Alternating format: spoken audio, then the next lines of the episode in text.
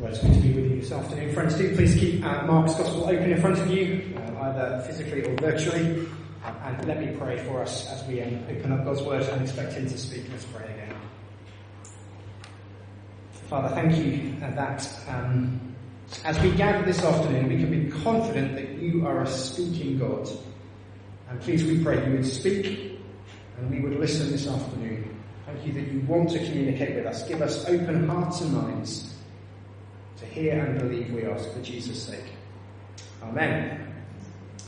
Let's, let's play a bit of a word association game as we start this afternoon.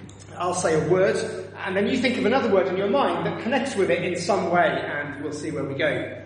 So, first word COVID. Anyone want to give us the word that they were thinking about? COVID. What word comes to mind? Sick. Okay, great, fantastic. Good, there's three excellent options. Second word autumn. Thank you. Leaves and colours. Very poetic. Thank you. Third and final one. Kenilworth. That's two words. You can't have that. Thank you. Fantastic. Great. Good. Well, if I was to say the word Jerusalem, I wonder what word you would connect it with. Would you connect it with words like arrest, betrayal, mockery, trial, shame, death. Well, if we've been paying attention in Mark chapter 10, uh, we should do. You see, Jesus is deliberately heading to Jerusalem, the ancient capital of Israel, the centre of religious and political power. Uh, Mark 10, 32. They were on their way to Jerusalem, with Jesus leading the way, and the disciples were astonished, while those who followed were afraid. Again, he took the twelve aside and told them what was going to happen to him. We are going up to Jerusalem, he said, and the Son of Man will be delivered over to the chief priests and the teachers of the law. They will condemn him to death and will hand him over to the Gentiles who will mock him and spit on him, flog him and kill him. Three days later, he will rise. See, Jesus is fully aware what is on the cards for him in Jerusalem. And yet he resolutely sets out on his journey to the city where he will uh, soon be killed. And in the next few chapters of Mark's Gospel, we're going to see the events unfold that bring those predictions to reality. Uh, the human trigger for Jesus' arrest and execution is his showdown with the religious establishment of his day. It's like a heavyweight contest, just way more important than Deontay Wilder and Tyson Fury. In the red corner, there's Jesus, the itinerant preacher from Nazareth, who's repeatedly upset the religious elite by refusing to fit their mould and by challenging their positions of power. But Jesus isn't a religious maverick. He is God's Messiah, Israel's King, the one those religious leaders should have been looking for. And in the blue corner, there are the chief priests, the teachers of the law, the elders, the powerful and influential and respected. And in Mark chapters 11 to 13, Jesus is going to expose the religious hypocrisy amongst this powerful elite. He's going to reveal how God will give the positions of leadership within his new covenant people, the church, the true Israel, to others. He's going to warn them of a coming judgment that hangs over the religious establishment and indeed the whole Jewish nation. A judgment which fell historically in AD 70 when the Romans trashed the city of Jerusalem and destroyed the temple. It's going to be a clash of titans. And actually we see that happening already in today's passage. Jesus' actions lead to a situation where, look down at verse 18, the chief priests and the teachers of the law began looking for a way to kill him, for they feared him because the whole crowd was amazed at his teaching. Wow, that's pretty explosive, isn't it? What on earth does Jesus do and say that is so offensive to the religious elite that they set in motion a plan to murder him? Well, simply as we'll see, he acts as God's king It all kicks off when King Jesus enters Jerusalem, treads on the turf of his opponents, enters their territory and challenges their authority. See, Jesus is the true king, the, the true leader of God's people. And this afternoon we're going to see two particular aspects about his kingship that provoked his opponents then and might provoke us today too. You see, he is still the king after all. So let's humble our hearts and let Jesus explain what sort of king he is to us this afternoon. Let's recognize his authority and be one again as we consider these things to follow him, to submit to him and to delight in him. So King Jesus here is on the front foot and the first dimension of his kingship we need to think about this afternoon is the fact that Jesus is the king who saves. Jesus is the king who saves. That's particularly what we're being taught by the entry into Jerusalem in the first 11 verses. See, there is no doubt, is there, that Jesus is king here. He acts with kingly authority. He gives commands to two of his disciples about how they're to go and get a colt for him to ride on into Jerusalem. See, just like people with authority today, Jesus' words have weight behind them, and people act on them. He sends two of his followers on this mission. He gives them clear instructions about what they're to do, and it's the fact that Jesus needs the colt. That's reason enough for the owners to let it go. See, there's something about Jesus that people recognize. They instinctively respond to his authority, don't they? Look at verse 6. When the disciples are asked what they're doing, they answered as Jesus had told them to, the people let them go. It's kind of like a mic drop moment. Jesus has said it. He needs the colt. End of discussion. See, Jesus is in charge of these events, acting as the king with authority, orchestrating the events surrounding his approach to Jerusalem. But let's be honest, we do get a lot of detail, don't we, about the colt. We're told where it is. We're told that no one's ever ridden it before. We're told the details of the conversation that need to happen so the colt can be released. Twice. That's almost too much detail, isn't it? Mark is focusing in on the colt. Why? Why give us this level of detail? Well, because Mark wants our Old Testament alarm bells to be ringing loudly at this point. Let me read you some prophetic words from the Old Testament spoken many years before that are recorded in the book of Zechariah. This is what Zechariah's prophecy says. Rejoice greatly, daughter Zion. Shout, daughter Jerusalem. See, your king comes to you, righteous and victorious, lowly and riding on a donkey, on a colt, the foal of a donkey. So Old Testament bells are meant to be ringing. It's all lining up. The Old Testament outline is being coloured in by Jesus. We get the right character. Your king comes in Zechariah, while the people speak about the coming kingdom in verse 10. You get Jesus approaching the right place, Zion, Jerusalem in Zechariah. And as chapter opens in Mark 11, Jesus is approaching Jerusalem. You get Jesus on the right animal. He's riding on the colt, the foal of a donkey. They bring this colt to him and he sits on it. Verse 7 of Mark chapter 11. You get the right response. Rejoice. Shout. And we read in verse 9 that those who went ahead and those who followed Jesus shouted. You see, the Old Testament picture and the New Testament fulfillment overlap perfectly. See, Zechariah's prophecy looked forward to a coming king who would be triumphant, but would also come in humility to save. And Mark wants us to see that this prophecy is being fulfilled right before our eyes as Jesus enters Jerusalem. Jesus is the king predicted by Zechariah, the conquering ruler, yet also one who comes in lowliness and humility to save.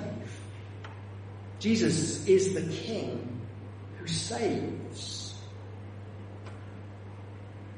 That makes sense of what we've been seeing so far in Mark's gospel.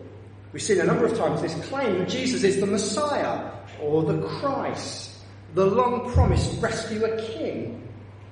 And we're in no doubt he's going to triumph, he's going to conquer, he will be exalted. And yet he will do this by walking the path of lowly, humble service, all the way to the cross where he lays down his life for his people. Just a few verses earlier in Mark's Gospel, Jesus has spoken of his mission as the Son of Man in these terms, Mark 10:45. Even the Son of Man did not come to be served, but to serve, and to give his life as a ransom for many. And Jesus is the King who saves. You see, he, he, he, he enters Jerusalem, but he doesn't immediately blitz the occupying Roman forces or, or, or destroy his enemies or, or set up his kingdom in, in spectacular power. In fact, there's something of a bit of a sense of anticlimax here, isn't it? If we're being honest, as Jesus enters Jerusalem. It's kind of like an orchestra belting out a big fanfare to signal the arrival of a dignitary, and then nothing. You see, despite the popular acclaim of the crowd, their adoration is fickle and short-lived. Look at what happens in verse 11, the climax of the, the day. Jesus enters Jerusalem and goes into the temple courts. He looked around at everything, but since it was already late, he went out to Bethany with the twelve. That's it. That's the end of the day. Big deal. But that's because there is more for Jesus to do. He, he, he is the king, but he's the king who is soon to be betrayed to be arrested and executed by the political religious powers. That is the way his rule will be established. That is the way his kingdom will come. That is the way he will save. See, Jesus is the king who saves. I wonder if that provokes some of us today. Jesus is the king. And I am persuaded that that is good news for our hearts this afternoon. But we might not initially hear it like that today. You see, in our cultural moment, we're quite suspicious about power, aren't we? And with good reason. Plenty of people have abused positions of power. The awful events surrounding Sarah, uh, Sarah Everard's horrific murder have reminded us and put those issues firmly on our cultural map. See, we're used to hearing stories about people who exploit their positions of authority to hurt or, or to harm or to oppress. Our evangelical church culture has been shocked recently by claims of abusive and coercive power that's greatly damaged the cause of Christ and the, the name of our Saviour.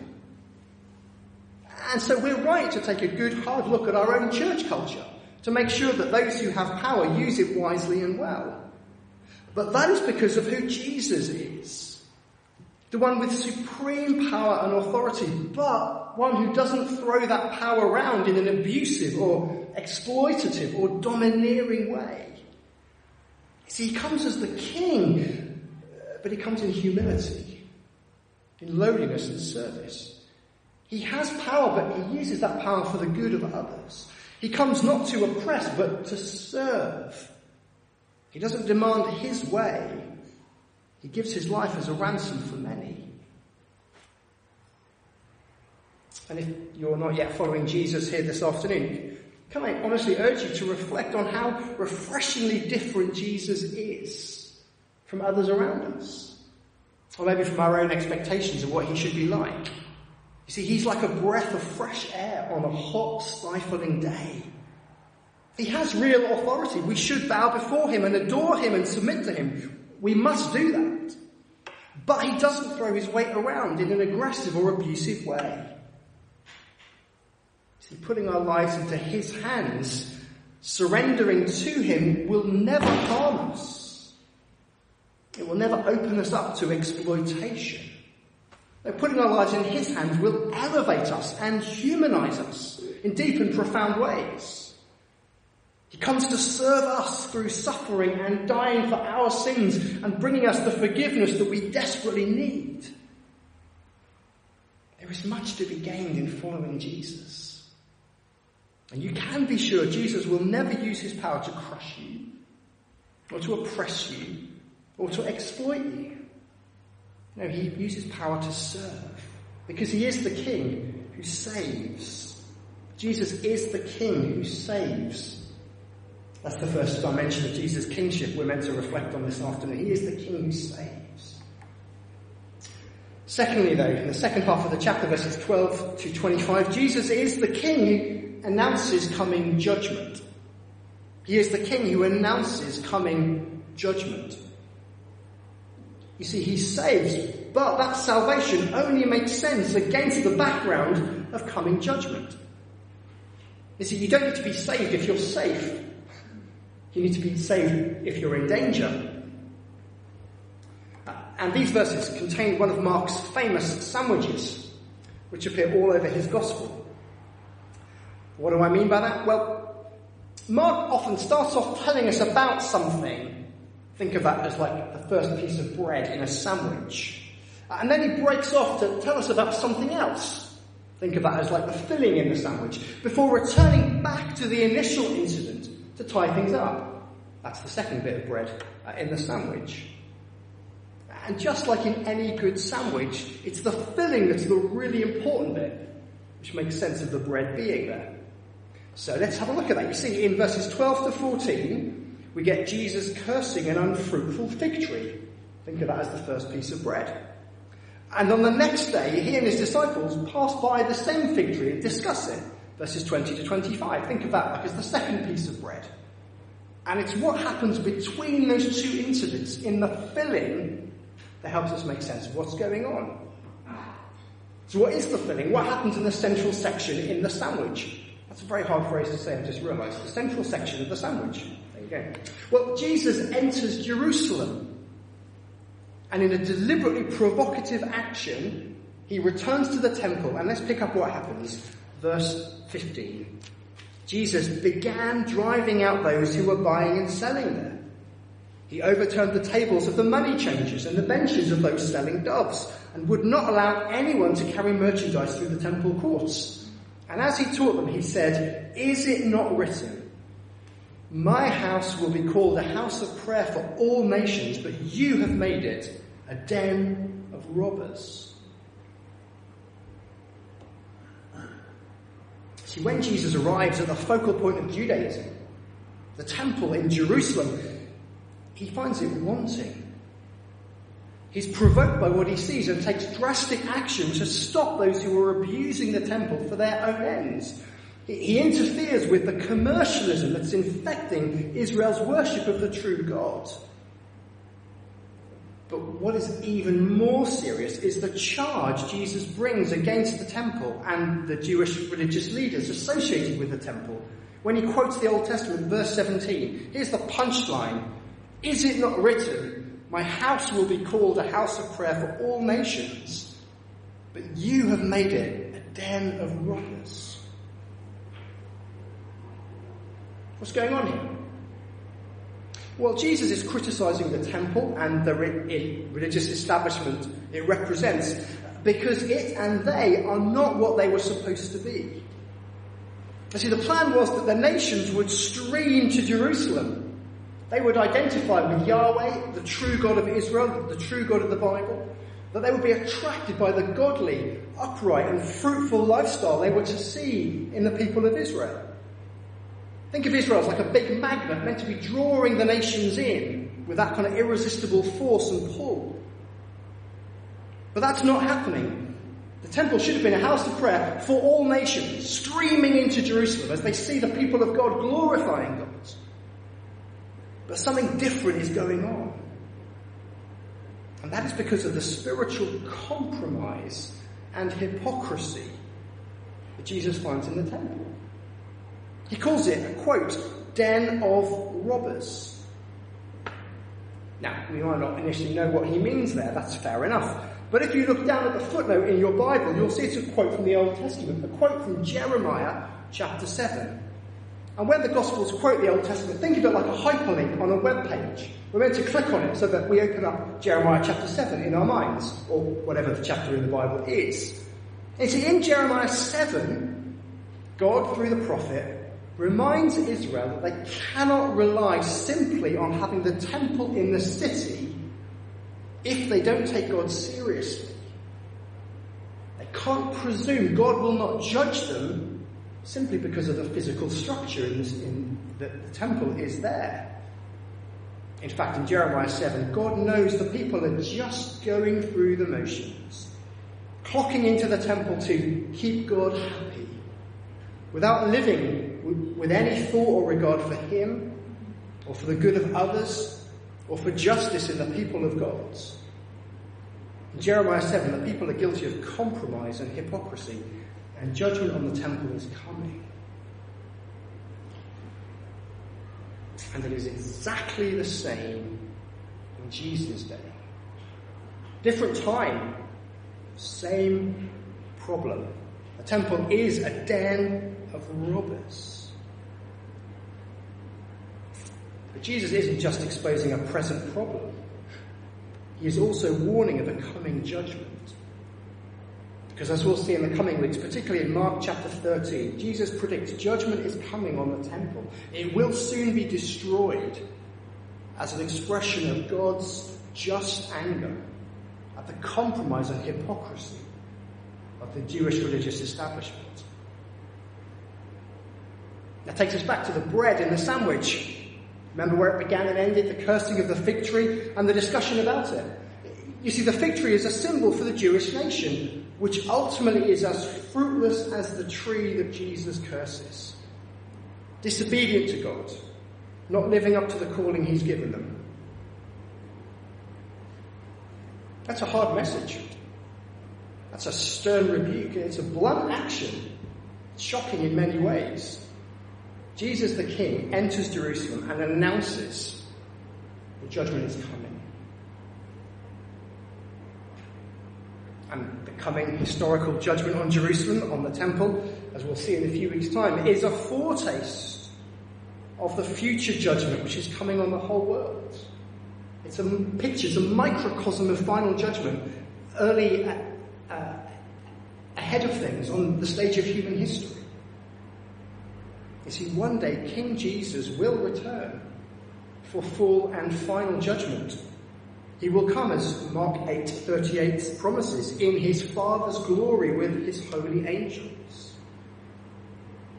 He will come to call the whole world to account, to judge evil, and to examine all our lives with his holy gaze.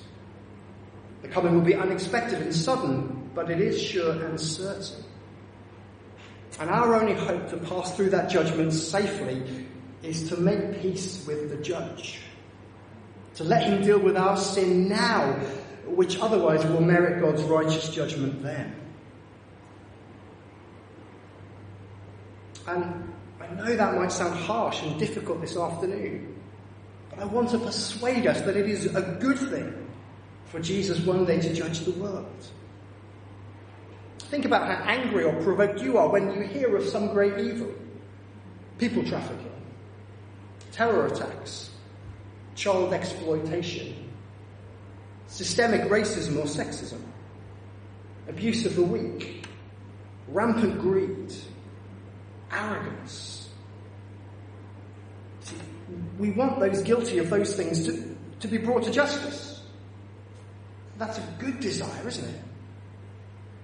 Well, if we, in a small way, rightly yearn for justice, for an end to those evils that scar God's good world, how good it is to know this afternoon that Jesus will one day secure perfect and lasting and visible justice in this world. He will call all to account for evil done and injustices carried out. Although it's counterintuitive, it is good news that Jesus is the King who announces coming judgment.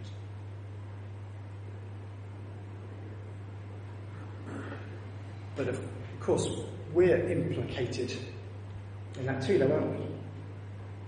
See, we tend to think of everyone else as bad and ourselves as good.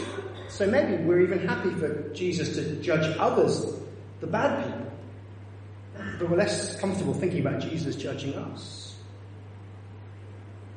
But as the Russian writer Solzhenitsyn once wrote, as he was reflecting on the impossibility of splitting the world into good and bad people, he said this If only it were all so simple. If only there were evil people somewhere insidiously committing evil deeds and it were necessary only to separate them from the rest of us and destroy them.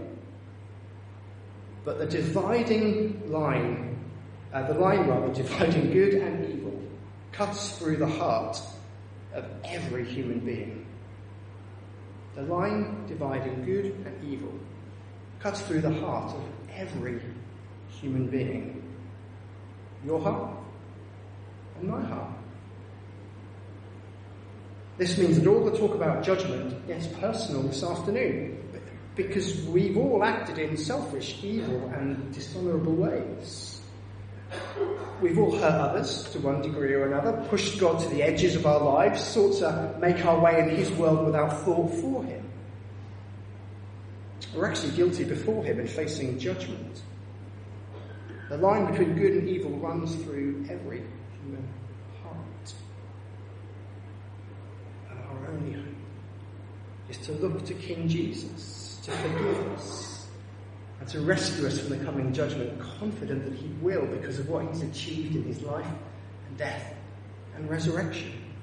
You see, it is precisely because judgment is coming that Jesus arrives ahead of that judgment to provide a way for rescue for all who turn to Him, you and me included.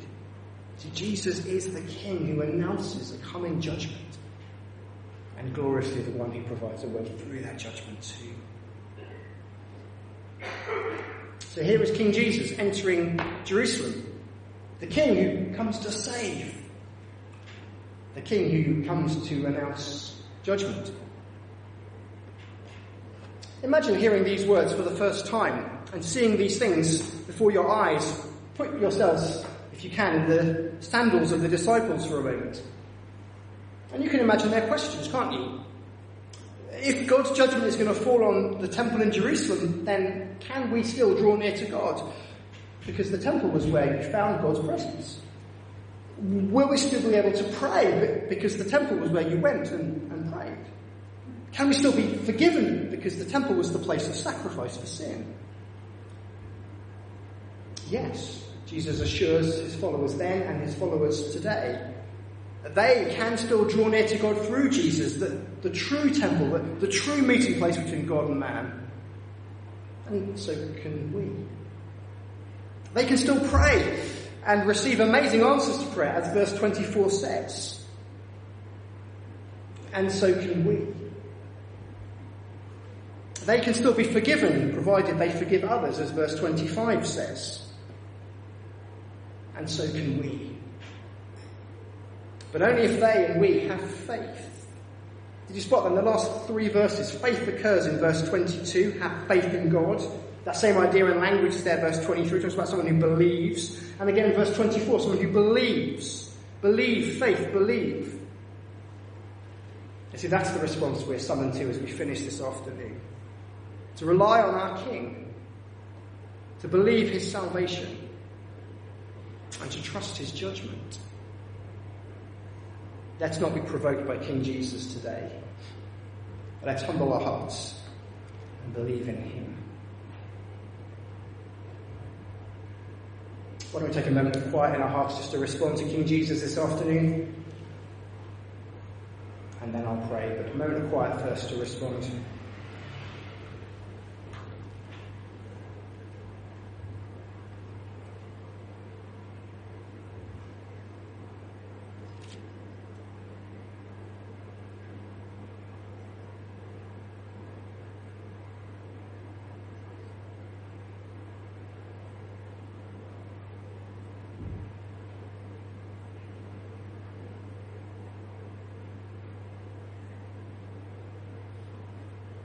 Father God, we bow before King Jesus again this afternoon. We acknowledge him as the King who comes to save. Thank you, God, that he has great power. He comes in humility to serve and not to be served. Thank you for that service which took him all the way to the cross where he gave his life as a ransom for many. Thank you that He comes to save. May we personally respond to that, rejoice in that, and experience that afresh this afternoon. I thank you that Jesus is the King who comes to announce judgment. Father, we confess we wouldn't instinctively want to think about these issues or find them palatable unless um, your word caused us to examine them. And thank you for what we see here of the reality of your coming judgment in history then, but more globally uh, in light of what will happen when your Son returns. Father, help us to take that thought seriously, not to just instinctively dismiss it or be provoked unhelpfully by it, but help us to work that through, to, to, to wrestle with that truth, to, to embrace that reality. Not in a fearful, crushing way, but in a way that deepens our gratitude for the great salvation that our King has won for us, which brings us uh, freedom from that threat of judgment, joy as we long for Christ's coming rather than uh, terror and uncertainty.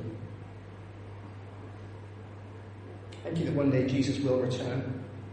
Thank you that one day wrongs and brokenness in this world are alleviated. Thank you that there is a new heaven and a new earth. Thank you for the prospect and hope of peace and glory and righteousness beyond judgment for all who trust Christ today. Help us to, as Jesus says here, have faith in God, we ask. Father, teach us these things, press them home to our hearts. We ask that this word would be fruitful for us, beneficial for us, and good in the days to come, we ask, for his glory. Amen.